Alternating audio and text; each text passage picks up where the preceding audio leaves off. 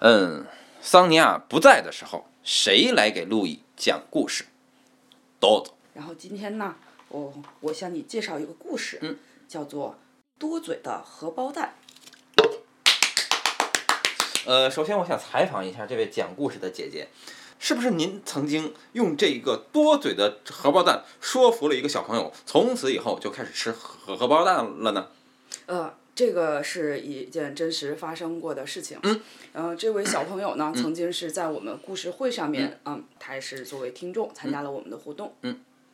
呃，这个故事讲完了之后，过了一个星期，嗯，啊、我值班的时候呢，有一位妈妈，嗯，啊、非常热情的过来跟我握手，我就嗯有点迷惑呀，啊，妈妈说，说老师太感谢你了，然后我就奇怪为什么呢？嗯，说这个小朋友啊，自从出生以来，就不吃鸡蛋。嗯。啊，长到四岁的时候还是始始终不吃鸡蛋，也不是挑食哈，只有这个鸡蛋这个东西不吃。但上次听过这个故事之后，开始吃鸡蛋了。嗯。现在几年已经过去了，这个小朋友应该现在是我们海淀区的呃某一所小学的小学生了。嗯嗯。希望他健康成长。好，那么我们现在就来领教一下这个能让小朋友开始吃鸡蛋的多嘴的荷包蛋。豆豆，这是某个国家的、哦啊，某一个国王的故事。嗯说每天早上呀，这个国王吃完早饭之后，嗯就会去一个地方，这个地方叫做请安市。哦，请安市是干什么的呢？就是城堡里的人啊，早上都要等着给国王请安的这个地方。嗯，这个国王一到请安市，这个喇叭就吹响了哈。嗯，喇叭小喇叭滴滴答滴答，扑噜扑噜哒哦哒，就开始响了。嗯第一个给国王请安的呢是大臣，哦，国王殿下早安。嗯您看上去气色可真好呀！哦，哦，哦，嗯嗯，国王就是这样回答的哈。哦，接下来是城堡卫队的队长，嗯，队长说：“国王殿下，早安。”嗯，士兵们个个精神抖擞，嗯，守卫着城堡，嗯，哦，哦，嗯嗯，接下来呢是国王的老师，说国王殿下早安，嗯今天您也要好好的努力学习，成为一位好国王呀。嗯国王怎么回答呀？嗯，哦哦，嗯好，嗯，接着呢是医生，说国王殿下早安，您的头不痛了吧？肚子还舒服吗？嗯国王怎么回答？哦，嗯，嗯，好，嗯，不管是谁来呀，国王都只回答哦，嗯嗯，牙医、理发师、园艺嗯师、扫地的婆婆，一个个都轮流的上来请安嗯哈。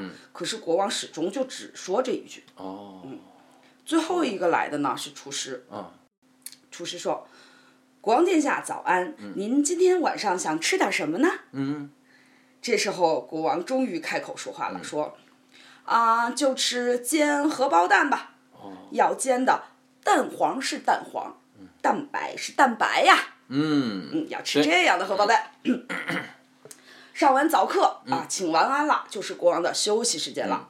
喇叭吹响，滴滴答滴答，扑噜扑噜哒哒哒。国王打了一个哈欠，哎呀，累死我了！嗯，对，来到了院子里，还是玩儿最开心了。嗯。就在城堡里头，我就这样跑一圈吧。嗯， 咚咚哒哒的，国王就开始跑起来了。嗯然后国王从自己的房间边上出发，经过大臣的房间、城堡的大门口、士兵的营房嗯和飘着阵阵香味儿的厨房，一直就朝后头跑过去，咚咚咚咚咚咚的嗯哒哒哒哒哒跑过去。在城堡后头呀，有一嗯座鸡舍，啊，鸡舍里头呢，就是满满当当的挤满了鸡，咯咯咯咯咯咯叫的不停哈。然后国王看见了，说：“哎呀，好可怜呀，这也太憋屈了，玩儿都不能玩儿这些鸡哈。好吧，让我国王把你们拯这救个大出门来给吧打开吧。嗯嗯好，他正好一看，钥匙就插在这个锁头上面呢，一定是厨师忘记拔下来了哈。然后这时候国王哎啪的一下，钥匙转了一圈儿，嗯这满满当当的鸡呀、就从门里面弹出来一样，冲出了鸡舍，嗯走，嗯呼啦啦的就跑出来了。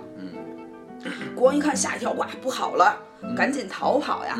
这个鸡刚放出来，那种情况哈，很激动啊，然后就都跟着国王屁股后面跑，咯咯咯咯咯咯就追过来了。就国王在前面跑，后面追了那么多的鸡啊，城墙上的这个士兵一看不对，然后就赶紧吹起哨子，然后警钟呢，当当当当当当就敲起来了。不好啦，嗯鸡在追国王 呢！队长说，有人打开了鸡舍，嗯现在兵分两路，一路去抓犯人，一路去救国王，出发！嗯啪砰，然后就把这个枪一打响，然后这个所有的人都跑出来了嘛。然后鸡一听到这个枪响，吓嗯坏了，嗯一边咯咯哒哒的叫着，一边就往院子的树上呀、嗯草丛里啊，就到处乱飞，到处乱跑，就要藏起来嘛。这时候你就没有这个鸡在追国王了，队长又喊起来了，说：“好了，国王得救了，现在我们要去找开门的犯人，嗯，全体出发。”嗯。这时候呢，国王回到了房间嗯里，说：“哎呀，吓了我一跳呀，就没想到会惹出这样的乱子哈。嗯这正好松了松了一口气。这时候呢，国王发现这钥匙还在自己手上嗯呢，怎么办呀？说要是别人看见这钥匙在我手上，不就知道是我开的吗？ 是吧？ 这是国王想说，这我怎么办呀？说我得把这钥匙嗯扔了，就冲从窗台啊把这钥匙砰扔出去了。嗯就在这时候呢，就是听见这个房间的角落里啊，嘶嘶嘶嘶就有声音，嗯是怎么回事呢？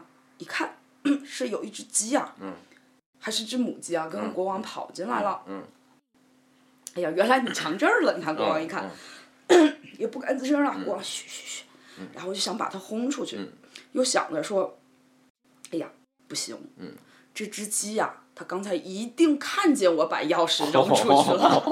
哦 你看，这时候国王一把把鸡的脖子抓过嗯来，然后冲着他的脸说：“不要告诉任何人是我把鸡舍的门打开，嗯知道吧？”嗯说你要知道要闭嘴，嗯告诉这只鸡。 这时候大臣跟厨师就回来了呀。然后大臣说：“国王殿下，你的房间里有什么异常吗？哈，刚才这么大的危险。然后国王说：“嗯，没有啊，怎么了？”然后大臣说：“说刚才啊，我们在这个房间的下边儿哈、捡着了这个鸡笼子的钥匙。我猜啊，这犯人可能就藏在这附近。嗯那个国王没说话。这时候大臣说：“说国王先生，你不要着急，我们很快就要找到他的。嗯，你再等一等哈。”国王这时候说什么？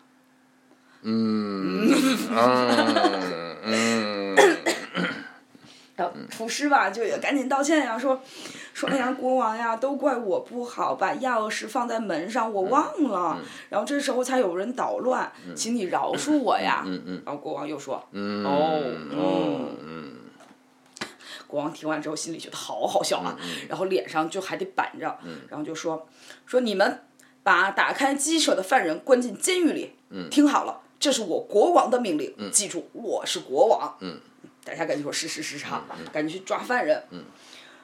这时候那城堡里就乱了套呀，找呀找呀，找不着犯人怎么哎办呀？嗯最后城堡里就剩下国王的房间没找过了。说这个卫队队长走到国王房间里说：“说国王殿下呀，请您再允许我来搜查一下这个房间。嗯这搜查完了呢，就结束了。队长就从床底下一直找到衣橱里嗯哈、结果一下子就找到蹲在窗帘后面那只母哦鸡了。然后队长就把母鸡举起来说：“说那个出去，出去。”然后国王殿下，请放心，犯人并不在这个房间里、嗯啊，您很安全。说完，他就抱着鸡走出去了。嗯嗯他出去之后呢，国王就自己偷偷的笑说：“哎呀，除了母鸡呀、真的没有人知道这件事了。然后他就后来呢，开心的时候突然就发现说母鸡刚才蹲着的地方呢，下了一个蛋，哦非常开心。说哇，是刚下的蛋呀，太好了，我先收起来，留着以后吃。 国王就把这个鸡蛋呀藏在藏在他书桌的这个抽屉里头嗯了。呃，到了傍晚了哈，一天过去了都，大王又走到，就大臣过来了，走到国王的房间里说：“哎呀，国王殿下，请您饶恕我们，我奉命呢去搜查犯人，但一直都没有找到。”国王说：“嗯，也不能笑。”然后大臣就说：“说殿下呀， 还有一件事儿啊，得让你饶恕，说因为今天呀、母鸡们被这些枪声给吓坏了，下不出蛋来，哦，就是厨房一只蛋也没有了，鸡今天也没有下蛋。嗯你吩咐厨师晚上说要吃煎荷包蛋，嗯没办法做了。嗯厨师呢就觉得这件事儿都是他的错，把自己啊关到监狱里头去了。那就没有荷包蛋了。国王，嗯，怎么关到监狱里？嗯，他就想起了我抽屉里不是还有一个鸡蛋嘛，嗯然后国王就说，呃，要是有鸡蛋，是不是就可以把厨师从监狱里放出来了？嗯大圣赶紧说：“是是的哈。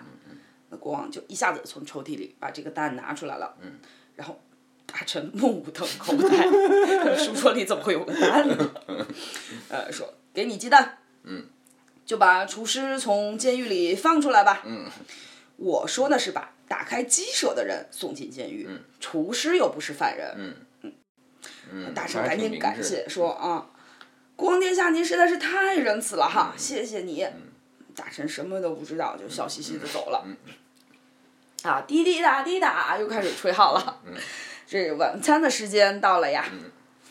今天晚上主菜是什么呢？煎荷包蛋，哎，一只用鸡蛋做的煎荷包蛋，嗯其余的是沙拉、汤、苹果、嗯草莓、咖啡、牛奶、饼干、巧克力和口香糖。嗯 从监狱出来的这个厨师嗯啊，就是把他们全端到了国王的房间里面，嗯说：“国王殿下。”非常感谢嗯您救了我，今后我会给您多多的煎荷包嗯蛋。不过今天晚上就只有这一个，请您稍微忍耐一下。嗯国王就说：“哦，嗯。”然后呢，一边说着，嗯一边就拿刀啊，把荷包蛋从正中间切开。嗯奇怪的事情发生了。嗯当这个黏糊糊的蛋黄流出来的时候，嗯一个人的声音也跑了出来。哦不要告诉别 人。厨师吓了一跳，说：“国王殿下，你说话了吗？”嗯就没错呀，因为听起来千真万确是国王的声音。嗯嗯国王自己也吓了一跳，说没没呀、我没说话呀。嗯。啊，国王又切了一刀，是我把鸡舍门打开的。国王的脸都涨红了，一口气就把这个蛋吃到了嘴里，嘴里的蛋黄就说了最后一句：“闭嘴。” 这下国王就明白了，说怎么回事儿啊？原来是刚才那只母鸡干的好事，哦他把我说的话全都装到了鸡蛋里头去了，哦 god，这下可糟糕了，被别人听到了。厨师当然也听到鸡蛋说的话了，然后原来是这么回事儿呀。但是厨师悄悄地对国王说：“啊、国王，我闭嘴，嗯您打开鸡笼的事儿，我对谁也不说。哦， 完了。嗯，这个故事就讲完了。哎呀，为了庆祝这个故事，我们一会儿来煎一个荷包蛋吧。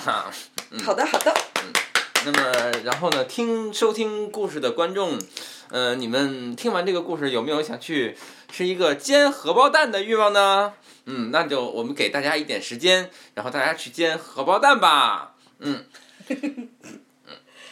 这个文字的作者，就是写故事的这个人，叫四村辉夫。嗯，这个人呢，其实他是写了写了一系列的童话故事。这个童话故事叫《我是国王大人》哦啊，在日本就非常流行的，就是差不多在五九年、六零年的时代。然后他基本上描述的就是一个国王的形象。 说这个国王是什么样的呢？第一个特征。喜欢鸡蛋， 第二个特征不爱学习，喜欢玩儿，然后第三个特征呢，就是任性，但是却不令人讨厌。嗯啊，这个他为什么设定一个这样的角色呢？他其实他说的吧，那句话特别好，嗯说童话是儿童的反抗文学，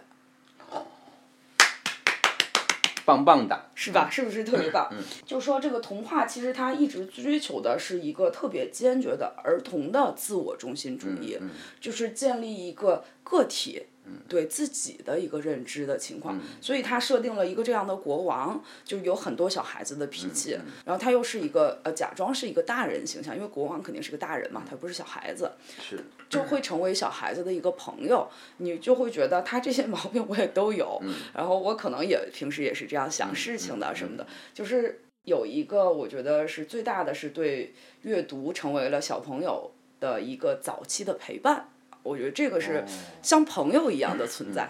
他这个故事其实有一个类似的，但是这本书我没有找到。我小时候可能是在这个嗯，就是咱们九十年代的好孩子画报这样的小画报上看的，是一个南斯拉夫的童话故事，嗯叫《国王长着驴耳朵》。啊，这个故事我妈从小就给我讲了，那我还讲吗？讲嗯讲哈豆子，呃，就有一国王，嗯然后随着他年龄的增长呢，他发现他的耳朵啊、嗯比一般人长得大，而且长得快，越长越大，就像驴子的耳朵那么大。嗯嗯，然后呢，他不得每天都就是遮起来嘛，戴着高高的帽子呀、什么之类的。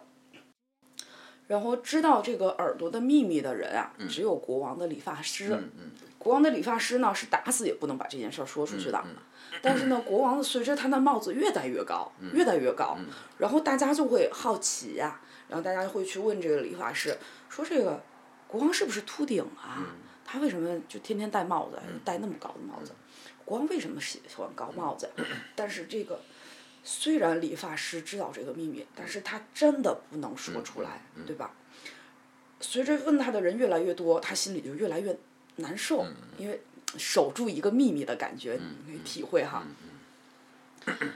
有一天他实在憋不住了，他就去跑到了这个郊区，找了一棵大树，嗯对这个大树的树洞啊，嗯说了，嗯说国王长着驴耳朵，嗯说了一下这个秘对密，对心情舒畅很多。嗯呃，还有其他的版本哈，是说去河里面对对说的，对对对然后对河里的芦苇来对说的，对嗯对对，反正总是是跟植物有关。对植物类的。然后就后来呢，就有一个牧童嗯放牛的时候，就把这个呃，不管是大树啊还是芦苇也好，把它做成了笛嗯是的是子的嗯啊。吹着这个笛子的时候呢，笛子里就会说一句话，说国王长着驴耳朵。哦， 但那个故事最后的解决也是说，因为这个吹笛声被国王听见了嘛，嗯国王国王就很生气，说这是是谁在外面说这些谣言、嗯造谣、谎话，危害我的形象。理发师呀、就特别怕国王知道这个是他说出去的嘛，但他也不知道这是怎么回事儿啊。后来他就给国王出主意，说与其这样，我们不如你就不戴帽子了，你去告诉你的百姓们，说我的耳朵是上天给我的赐福，嗯我的耳朵是未来听你们人民的意见的，啊啊啊，会帮助我把国家治理的越来越好。哦，这个故事结尾呢，就是有用一个谎言掩盖了另外一个谎言，却达到了一个好的结哦果。但是这个故事的国王他要成人化很多，你发现了吗？对对对，对吧？他其实远没有荷包蛋这个故事快。但是不管怎么样吧，就是所有的这些故事呢，我觉得今天我们讲来讲去就是很有意义。很有意思，但是最动人的还是那句话，就说童话是儿童的反抗文学这句话，就很对很触动人哈。对对，其实就是说，在这个理论的反面，我们可以举另外一个故事的例子，就是安徒生写的那个《皇帝的新衣》哦，啊，就是同样，其实他们仨都会有一个关键的，就是一个谎言，然后如何揭示一个谎言。看这个呢，他俩的相似性就是通过一个媒介嗯转译哈，在这个中间把这个谎言揭示出来，嗯然后这个故事呢会让我们觉得有趣。然后安徒生那个故事呢，就是国王被骗了嘛，嗯然后吧。最后，这个秘密是通过一个孩童的小孩儿嗯的嘴来揭示了。然后那个故事，其实我个人从小呢不是很喜欢那个安徒生的那个我也不喜欢安新一徒的那生个的故事。各种童话。我觉得他一个是现在我说哈，就是我觉得可能道德性太强，就有点儿规训意思的这个东西，我可能从小就不是很喜欢。就另外一个小孩儿来说真相，做的当然他把小孩儿给成人化了。对，而且让我会在现在的我有时候我会有一些呃苛刻的想法，我会觉得你在利用这个小孩儿的嗯这个概念和纯真的概念，然后你讲的这个童话其实是一件大人的事儿。对，呃，从我的角度和从我小时候作为一个小朋友的角度，可能我会更喜欢这个荷包蛋和驴耳朵，是的就可能更有趣。是，呃，我觉得你从一个怎么说呢，对文本的解读的方式阐释了这个故事。但是我在这个故事里，其实你知道我关心的东西是什么吗？是什么呢？因为你知道，一直以来我来，我之所以愿意去做一个西方文学史的这种讨论，其实我关键的是在于发现人们创造力的原动力在哪儿。有的时候我们会感觉到，这个塑造人物的性格呀，在一个故事文本的构造里，其实它是第二步的。它第一个缺需要的往往是一个动机。嗯，动机是什么呢？就是为什么会产生这样一个故事结构？就像一个曲子哈，我我比如说《命运交响曲》哈什么的，或者说它当当当当，对吧？这是一个动机。然后呢，我用什么样的性格，用用什么样的器乐，用什么样的情感去发展这个音乐，那是我我去怎么发展它的事儿。嗯。但是这个一开始的这个动机是怎么到人的脑子里去的呢？这个东西我们可能会把它称之为灵感。这个灵感是怎么到作者脑子里去的？那么作者呢可能会认为这个东西有的时候我就突然看到什么东西，吧唧一拍脑袋就想到了，一拍脑袋，有些人会把它归结为某种药物作用啊，某种兴奋的作用啊，等等等等。但是其实我就关注的就是在你在一拍脑袋的过程中，这个概念是怎么到你脑子里的。嗯那么你刚才在讲完荷包蛋这个故事之后呢，你讲了一个国王长着驴耳朵的故事。嗯，把这两个故事如果连起来的话，其实我们会看到这个故事往往会都有这么一个共性：嗯，是什么呢？我要存储一个声音。嗯，那么，这个古老的匈牙利的民间故事，它是通过什么方法去存储这个声音的呢？一个洞，嗯，因为他觉得洞是能够存储住声音的，嗯，那么又是通过什么方法把这个声音传播起来呢？用这个东西做成的乐器，嗯，那也就是说，那个时代一定是一个只有乐器的时代，并且哦人们认为乐器，当你吹奏出那种没有歌词的东西的时候，它往往能够表达出人内心的那种无法用语言去传达的东西。啊，那所以这个概念，也许就作者这个童话的作者，他听到大街上人们吹出某种东西的时候，他会用自己的想象去填补这个曲调的意义。哦他可能会赋予它一个歌词是什么什么的意思，那也许他就会联想到这可能是一个什么秘密。然后呢，当他看到那种大肚子乐器，嗯嗯上面有个洞的时候，嗯嗯这个时候他能演奏出那种噔噔噔噔深沉的东西的时候，这个时候我们会想对这个洞发出一种想象，是什么使这个洞里能发出这样的声音呢？嗯，也许这个洞里储存了什么，嗯嗯，储存了什么类似于灵感的东西。所以我说，这一定是一个古代民族构造出来的故事，因为在那个古代的民族里面，他们只有乐器。哦，但是你现在再想一想，就这个作者能写出用荷包蛋去传达声音，荷包蛋像什么？它就是你经常在使用的那件乐器，就是一张唱片。哦，真的吗？ 对啊，你想想它的形态跟一张唱片是一样的呀，它中间有一个圆，边上有一个大 圆，它还会转圈，还能发出声音。蛋黄是蛋黄，然后就是这样的一个感觉，嗯嗯所以也就是说，它其实成为了一个存储声音的媒介。明白。每一个时代的人，他在理解这个故事的时候，利用了他这个时代存储声音的这个媒介，并且用这个媒介进行了一个同构的想象。嗯因为我们很有可能会在唱片这么转的时候，想到了什么呢？想到了荷包蛋，因为荷包蛋，当我们在锅里去摊它的时候，它就在转， 就它就感觉在那个那个一摊这个蛋黄在围着蛋白转，这样的话你就感觉声音在从这里面流淌了。你知道灌唱片什么样吧？就把那个黑胶往那个模子上一倒，一转，哦，就像摊煎饼一样，就转出了一个唱片。那这不就是在摊荷包蛋吗？